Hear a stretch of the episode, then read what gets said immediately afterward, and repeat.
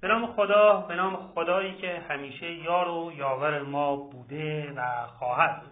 حضرت عزیز سلام، امیدوارم حالتون خوب باشه و تا اینجای کار خیلی خوب پیش اومده باشید و به اون دستورالعمل هایی که ما دادیم عمل کرده باشین و طبق اون برنامه‌ای که در قالب در واقع برنامه کلی به شما دادیم پیش اومده باشین. بچه‌ها امروز میخوام در رابطه با یک موضوع خیلی مهم صحبت کنم و اون موضوع هم برمیگرده به حافظه. ببینید ما قرار هست یک سال درس بخونیم و در طول سال حتما اون عضوی از بدن ما که بیشترین در واقع تلاش خواهد کرد و نقش اصلی رو بر عهده داره خود مغز ما و اون هم بحث حافظه هست. من در رابطه با حافظه صحبت‌های خیلی کاملی امروز خواهم داشت و به خاطر همین شاید این فایل صوتی یک مقداری بیشتر زمان بگیره از ما، پس خواهش میکنم که خوب توجه کنید. من همین اصول مربوط به حافظه رو میگم و دوست دارم که شما از این حافظه‌تون و به خوبی استفاده کنید. لابد شما هم خیلی ها دیدین که خیلی درس میکنن، خیلی با قلن تلاش میکنن ولی اون نتیجه لازم رو نمیگیرن. برای خودتون هم پیش اومده دیگه و خیلی وقتا میشینید و درس میکنید اما میبینید که اون کارایی لازم رو ندارید. مثلا میگیم خب شما چند ساعت درس خوندید؟ میگید که هشت ساعت. بعد که میگیم خب حالا چی یاد گرفت؟ میگید استاد واقعیتش خیلی حس میکنم چیزی یاد نگرفتم. این چیزی یاد نگرفتم به خاطر اینکه اون اصول رو رعایت نمی‌کنه. ما تا اینجای کار خیلی با هم صحبت کردیم در رابطه با موضوعات مختلفی. من اختصاصا میخوام این جلسه مربوط بشه به حافظه و تأثیر حافظه. ببینید بعضی ما برای اینکه حافظه قوی‌تری داشته باشیم و بهبود حافظه خوبی داشته باشیم، بتونیم حافظه‌مون رو بهبود بدیم، من اولین چیزی که به شما میگم اینه که آقا به حافظه خودتون اعتماد داشته باشید. اعتماد داشته باشید. این جمله‌ای که من حافظم ضعیفه، من یادم میره، اینو اصلا به کار نبرید و به خودتون تلقین نکنید که واقعا حافظتون ضعیفه. نه، اینجوری نیست. شما ممکنه یک سری اصول رو رعایت نکرده باشین. در رابطه با راه‌های بهبود حافظه من به صورت کلی اول بگم ما چهار تا مرحله داریم. مرحله اول اینکه اصلا ما چجوری باید از حافظمون استفاده کنیم. در واقع اصول استفاده از حافظه. مرحله دوم ما چجوری بتونیم بهداشت حافظه‌مون رو حفظ کنیم. در واقع حافظه هم مثل جسم ما اگر تندرست نباشه، اگر سالم نباشه، نمیتونه به ما کارایی لازم رو بده. و مرحله سوم اینه که ما چجوری مطالعه کنیم که من خیلی در رابطه با این موضوع صحبت کردم ولی اینجا هم یک مختصر اشاره‌ای خواهیم کرد. مرحله چهارم چه کارهایی کنیم که یادگیریمون بیشتر بشه، تسلطمون بیشتر بشه، از چه روش‌هایی استفاده کنیم، این روش رو هم توضیح خواهم داد. و در رابطه با اصول استفاده از حافظه با شما صحبت کنیم. بعد خوب گوش بدیم. ما برای اینکه بتونیم از حافظمون استفاده کنیم اولین کار اینه که آموزش بدیم. خیلی واضحه و خیلی مشخص. من هیچ وقت نمیتونم مثلا مبحث مشتق یا مبحث تابع رو از ریاضیات یاد بگیرم تا زمان اینکه یه نفر به من آموزش بده و آموزش میشه رکن اولی. ما باید اول آموزش ببینیم. مرحله دوم میشه علاقه. ببینید بچه‌ها شما برای خودتون خیلی پیش اومده مثلا میگین خب من به یه درسی خیلی علاقه دارم، با لذت میخونید، در وقتی میخونید حس میکنید اون درس رو خیلی بهتر یاد گرفتین. علاقه خیلی مهمه. اگر به درسی علاقه ندارید دیدگاهتون رو نسبت به اون درس عوض کنید. خیلی از بچه‌ها معمولا به درس ریاضی علاقه نشون نمیدن. خب چرا علاقه نشون نمیدن؟ چون سخته براشون، یاد نگرفتن. میگن ما اصلا علاقه به ریاضی نداریم. ما از قدیم همینجوری بودیم. نه، اینجوری نیست. شما بد خوندید، بد یاد گرفتید، بد آموزش دیدید و سال کنکور دیگه باید بتونید خودتون رو تقویت کنید. الان که شما دارید این فایل رو گوش میدین، باید این روش‌های در واقع مطالعاتی ریاضیتون رو عوض کنید. دیدگاهتون رو نسبت مثلا به این درس عوض کنید تا علاقه‌مند بشید.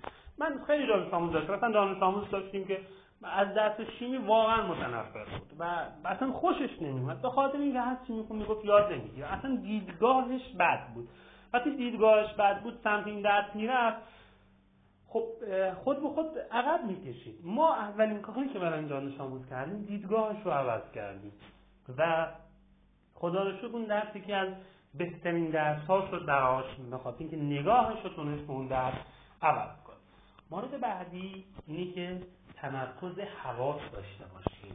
مطالب حاشیه‌ای بپریزید. این چیزی که مثلا شما دارید درس میخونید، بعد یه دفعه مثلا به این فکر میکنید که حالا من رتبه‌ام چند میشه، من میتونم موفق بشم، من میتونم فلان کار انجام بدم، من میتونم چه کار کنم. همه اینا باعث میشه که این حواستون پرت بشه و این تمرکز حواس نداشته باشین. من بهتون گفتم که شما یه برگی کنارتون همیشه باشه کنار میز. حالا اسمش رو میخوام بذارم برگی از نمیدونم تمرکز، برگی حالا هر اسمی که براش میذارید. روی این برگ‌ها هر موقع یه دغدغه‌ای، یه فکری، یه چیزی که باعث بشه این تمرکز شما به هم بخوره اومد سراغتون، سریع اونجا بنویسید. بگید خب من نوشتم، قول میدم بهش فکر کنم، بذارید کنم. و این کارو تمرین کنید، قطعاً بعد از یه مدت میتونید نتیجه خیلی بهتری بگیرید. پس شد در واقع خود بحث تمرکز حواس ما مفصل در این رابطه هم صحبت کردیم. پس تمرکز حواس و حواستون بهش باشه. سعی کنید ذهنتون از نگرانی در بیارید، از این مسائل حاشیه‌ای. حتی با تمرین میشه. همه چیز با تمرین میشه. ما اینا دیگه برامون چندین سال داریم با بچه‌های مختلفی کار می‌کنیم. میدونیم که میشه. به شرط اینکه مرحله اول خودتون بخواید این کار انجام بدید. واقعا خودتون این مسئله رو بخواید و حلش کنید. مسئله بعدی طبقه‌بندی طبقه طبقه‌بندی مطالبی که در واقع مورد مطالعه می‌کنید. شما وقتی دارید مطالبی رو می‌خونید، درسی رو می‌خونید، بیاید اینا رو مشخص کنید، طبقه‌بندی کنید. آقا این فصل، این قسمت در مورد چی هست؟ یعنی یه روش درستی به حافظ درد. مثلا این در واقع فصل فیزیک هست، اینا زیر مجموعه‌هاشن، طبقه بندی بشن، به ترتیب بیاد جلو. همینجوری نرید از آخر بیاین، شما مثلا هنوز قسمت اول رو یاد نگرفتید، برید سراغ قسمت بعد، به ترتیب و پله به پله بیاین جلو. مرحله بعدی از مراحل اصول استفاده از حافظه، اینکه ما بتونیم استفاده درستی از حافظه داشته باشیم، میگن خوب درک کردن. خوب درک کردن یعنی چی؟ یعنی شما وقتی یه مطلب رو میخونید خوب بفهمیدش. و این وقتی مسئله رو بفهمید، وقتی درس رو در واقع بتونید بفهمید، در واقع کل درس دیگه مشکل نداره. وقتی درس رو فهمیدید یعنی دیگه درس رو یاد گرفتید. پس روی حفظ کردن تمرکز نکنید، روی فهمیدن مسائل. حتی مثلا درسی مثل مثلا دین و زندگی که بخش حفظیاتیه، سعی کنید بفهمید اون درس رو، اون آیات، اون معنی رو بفهمید که داره چی میگه و داره چه موضوعی در رابطه با چه موضوعی صحبت میکنه. پس اصول استفاده از حافظه، آموزش، علاقه، تمرکز حواس، طبقه بندی در واقع مطالب و خوب درک کردن. اما بریم دیگه، حافظه، مغز ما مثل بقیه اعضای ما نیاز به در واقع سالم بودن و تندرستی داره. شما مثلا قلبتون اگه مشکلی داشته باشه، خدای نکرده، خب نمیتونید ورزش کنید، نمیتونید خیلی فعالیت‌ها رو انجام بدید. یا اگه مثلا کسی معده‌اش مشکل داشته باشه، نمیتونه غذای خوبی بخوره، یا مثلا خیلی غذاها رو باید رعایت کنه دیگه. تو بحث حافظه هم همینه. اگر حافظه قدرتمندی نداشته باشید، قطعا نمیتونید استفاده و کارایی درستی هم از این حافظه داشته باشید. در رابطه با بهداشت حافظه باید یه سری موارد رعایت کنید. بچه‌ها خواهش میکنم در سال کنکور حرفه‌ای باشید و حرفه‌ای عمل کنید. نه اینکه باز هم نگاهتون مثل نگاه دوران مدرسه باشه. مثلا شما ممکنه سال مدرسه اصلا غذا خوب صبونه نمیخورید، من گرسنه‌ام نمیشد. خب پس این موارد رعایت کنید. یک، تغذیه مناسب. لطفاً از یک سری مواد غذایی بپرهیزید، مثل مثلا نوشابه‌ها، مثل شک... موادی که دارای شکر زیادی هست، شیرینی‌ها، و مثل در واقع همین چیپس و پفک و غذاهای بیرون، چیزهایی که خودتون دیگه بهتر میدونید. من یه فال در مورد تغذیه هم حتما در این رابطه صحبت خواهیم کرد. پس این موارد رو رعایت کنید، تغذیه مناسب داشته باشید، خوابتون کافی باشه. شما اگر خواب خوبی نداشته باشین، اگر استراحت خوبی نداشته باشین، خب قطعاً حافظتون یاری نمی‌کنه. دانش آموزی که شب تا دیر وقت بیداره، چطور توقع داره صبح که بیدار شد بتونه درس بخونه؟ پس این یک توقع در واقع غیر منطقی هست. پس شما حتماً باید روی این قضیه در واقع توجه لازم رو داشته باشید. استراحت کافی داشته باشین. بعضی بچه‌ها میان در طول روز وقتشون هدر میدن، بعد آخر شب میگن خب من حالا میخوام شب بیدار بمونم جبران کنم. نه، هیچ نیازی به بیدار بودن شما نیست. شما به جای اینکه مثلا بیدار باشین، بیاید این کار انجام بدین که وقت‌هایی که در واقع در طول روز هدر میان، مثل باز استفاده از گوشی، مثل تلویزیون نگاه کردن، مثل حرف زدن ها و اعضای خانواده که خیلی ضرورت نداره، اینا رو کم کنید، نه اینکه از خوابتون بزنید. در مورد بحث بعدی که در مورد بهداشت حافظه هست و خیلی بر روی شما تاثیرگذار هست، اینه که بحث استرس در واقع و نگرانیه. استرس برای شما، برای مغز شما، برای خیلی ضرر داره. سعی کنید از این استرس و نگرانی دوری کنید و به اون دستورالعمل هایی که دادیم و عمل کنید، به خاطر اینکه استرس به شدت کارایی شما رو پایین میاره که متاسفانه بیشتر هم دختر خانوم ها دچار این مشکل هستن. پس این هم شد بهداشت حافظه. تغذیه مناسب، تاثیر در واقع استرس و استراحت خوب. این سه مورد رو حتما رعایت کنید. اما اصول اولیه مطالعه رو هم باید رعایت کنید دیگه. در وقتی قراره به خوبی از مغزمون و از حافظه‌مون استفاده کنیم، قطعاً باید بتونیم اصول اولیه رو هم رعایت کنیم برای مطالعه. مثلا با اول هدفمون مشخص باشه، قراره چیکار کنیم، برنامه‌ریزیمون، که من برنامه‌ریزی بسیار عالی براتون در واقع آماده کردم و به شما دادم، و مکان زمان مطالعهتون هم باید مشخص باشه. ما در رابطه با این موضوع خیلی با هم صحبت کردیم. پس این هم میشه اصول اولیه. اما یه سری تکنیک هم داره دیگه برای یادگیری که ما بتونیم مثلا بیشتر کار بکشیم. مثلا شما یه ورزشکاری که خیلی سال میره بدنسازی، خب عضلات قوی‌تری داره، مسلماً توانایی اینو داره که اجسام سنگین‌تری بلند کنه، اصطلاحاً زور بیشتری داره ماهیچه‌هاش. چرا؟ چون تمرین کرده، رو خود بحث ماهیچه‌هاش تمرکز کرده، کار کرده، تلاش کرده، حالا شده مثلا یه بدنساز، شده یک وزنه‌بردار، یا مثلا رو پاهاش کار کرده شده یک تکواندوکار، رو دستاش کار کرده شده یک بوکسر یا یک کاراتکار. پس اینا اگر ما هم بیایم رو مغزمون کار کنیم، رو حافظه‌مون کار کنیم، یه سری روش بهش بدیم که اینا مثلا بیاد باعثش که حافظه ما قوی‌تر بشه. حالا ما یه در رابطه با این اصول صحبت کنیم، برای درس خوندن تمرکز کنیم. اینی که ما بیایم اولین از, از اصول یادآوری. بچه‌ها ببینید، ما حافظه کوتاه مدت داریم و حافظه بلند مدت داریم، درسته؟ خب حافظه کوتاه مدت چه اتفاقی برامون میفته؟ ما هر چی به مغزمون میبینیم، مغز میبینه و حالا میخونه یا هر چی در خودش ثبت میکنه. پس در خودش ثبت کنه، این یه فضایی داره، یه حجمی داره و این حجم و این فضا در واقع خیلی زیاد نیست. شما مثلا وقتی یه مطلب رو میخونید به حافظه کوتاه مدتتون ذخیره میشه. خب بعد یه مدت اگه ازش استفاده نکنید، مغز میگه خب حتما این به دردش نمیخوره و من باید باز اطلاعات جدیدی ذخیره کنم. مثل یک در واقع رم مثلا یا فلش یگی هست، این حافظش محدوده.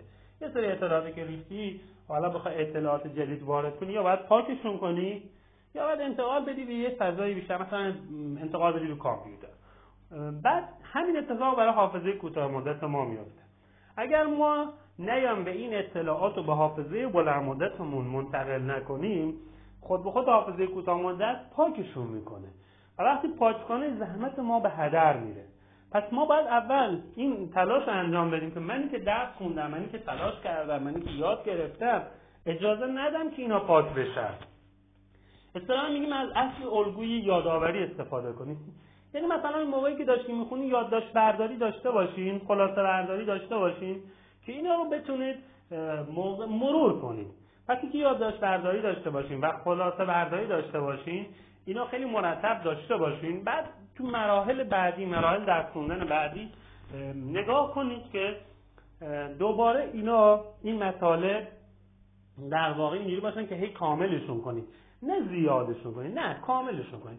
چون شما پله به پله که درس میخونید، هی یادگیریتون بیشتر میشه. میگه خیلی از مطالب اصلا نیازی نبود که شما بنویسید. پس سعی کنید در واقع یادداشت برداری، خلاصه برداریاتون رو داشته باشه و اینا رو به تناوب که من گفتم همیشه بهترین زمان مرور برادر اولین و بهترین زمان مرور شب روزی هست که شما در طول روز اون مطالب رو مطالعه کردید. پس همون مرور اولیه هست. و مورد بعدی این که در واقع بیایم استفاده کنیم از اصول تداعی. تداعی یعنی اینکه شما یه مطلب رو با کمک یک مطلب دیگه بیاد بیارید. مثلا شما میخواید در مورد مثلا درس زیست در مورد بدن بخونید. خب وقتی زیست بدن رو داریم مطالعه میکنید، قطعا خیلی از مطالب مشترکم بین سال دهم، یازدهم و دوازدهم. خب وقتی بین اینا مشترکن، شما وقتی در سال یازدهم داری یه مطلبی در مورد زیست دهم و زیست بدن مثلا کبد میخونی، اگه تو سال دهم بهش اشاره شد اونو وارد سال یازدهم کن، و اگه تو سال دوازدهم بهش اشاره شد اونو وارد سال یازدهم کن. همینطوری مثلا در دهم وارد کن، در یازدهم وارد کن، در دوازدهم هم وارد کن. ترکیبی اصطلاحا خوندن. یا وقتی شما اومدی مثلا سال دهم بخوای بخونی، سال دوازدهم من در واقع همراهش باش اون مطلبی که بهش ربط داره، به این موضوع مورد بحث ما ربط داره، اون مطلب رو هم در واقع یادآوری کنید. یعنی با یک تیر دو نشون بزنید. شما دارید زیست دهم میخونید ولی در واقع دارید زیست سال یازدهم هم همراه با این میخونید. یا مثلا تو بحث تابع شما خب در هر صفحه مثلا دهم، یازدهم، دوازدهم تابع میخونید. خب بهتره که این مطالب در واقع با هم بخونید، تداعی بشه براتون. یه وقتی دارین تابع رو میخونید این تابع یک جا کامل باشه که دیگه حالا تیکه تیکه نشه و بتونید در یک مبحث وقتی دارین مثلا تابع دوازدهم میخونید دیگه خود به خود تابع دهم، یازدهم هم خونده باشید. مورد بعدی که خیلی مهمه مربوط به تجسم کردن. این قسمت برای حافظه خیلی مهمه و خیلی تاثیرگذاره. تجسم کردن بچه یعنی چی؟ تجسم کردن یعنی که مثلا من دارم در رابطه با یه موضوعی درس میخونم، اونو تو ذهنم تجسم کنم. یعنی اینکه مثلا شما دارید در مورد دستگاه گوارش میخونید، شما باید قشنگ دستگاه گوارش تو ذهنتون تجسم بشه. در مورد سلول دارید درس میخونید، تو سلول تو ذهنتون تجسم کنید. حتی میتونید یه آدم فرض کنید، مثلا گلبوله‌های سفید رو یه آدم فرض کنید، آدم‌ها فرض کنید که حالا لشکر دارن حمله میکنن، گلبوله‌های قرمز مثلا چیکار میکنن وقتی باروری میکنن. تجسم کنید مطالب رو تو ذهنتون، تصویرسازی ذهنی کنید، چشماتون رو ببندید و فرض کنید مثلا اونا رو به عنوان یه آدم یا حالا یک جانور در نظر بگیرید. این تجسم سازی باعث میشه که شما خیلی بهتر یاد بگیرید. مثلا تو بحث تاریخ ادبیات هم اومدن خیلی‌ها اینا رو در واقع رمزگذاری کردن، مثلا اسم کتاب‌ها رو آوردن و اینا رو یک جمله ساختن و این جمله‌ها راحت برای خیلی از دانش آموزان به راحتی حفظ میشن و ما خودمون هم به شخصه خیلی از این گونه موارد استفاده میکنیم. حتی اصول رو رعایت کنید. شما ما داریم میگیم اگر این فایل ها رو پشت سر هم گوش بدید میگه خب چه کار این همه کار، ولی اگر نه مثلا همون روشی که گفتم سه روز یک فایل رو گوش بدید، به همه اصول اجازه بدید مغزتون در واقع روی اینا کار کنه. باور کنید هیچی نداره. من این کارهایی که خودمون در مطالعه روزمره داریم ازشون استفاده میکنیم و داریم در واقع از این موارد تو زندگی شخصی استفاده میکنیم. چیزی نیست. شما اگر اینا به عادت تبدیل بشه اصلا احساس نمیکنید که دارید کار خاصی انجام میدید، چون جزء عادت شما شد. اجازه بدین که عادات افراد موفق در شما در واقع نهادینه بشه و شما ویژگی افراد موفق و همین اصول و همین رعایت کردن موارد ریز هست و رعایت کنید. با امید موفقیت همه شما عزیزان. خدا نگهدار.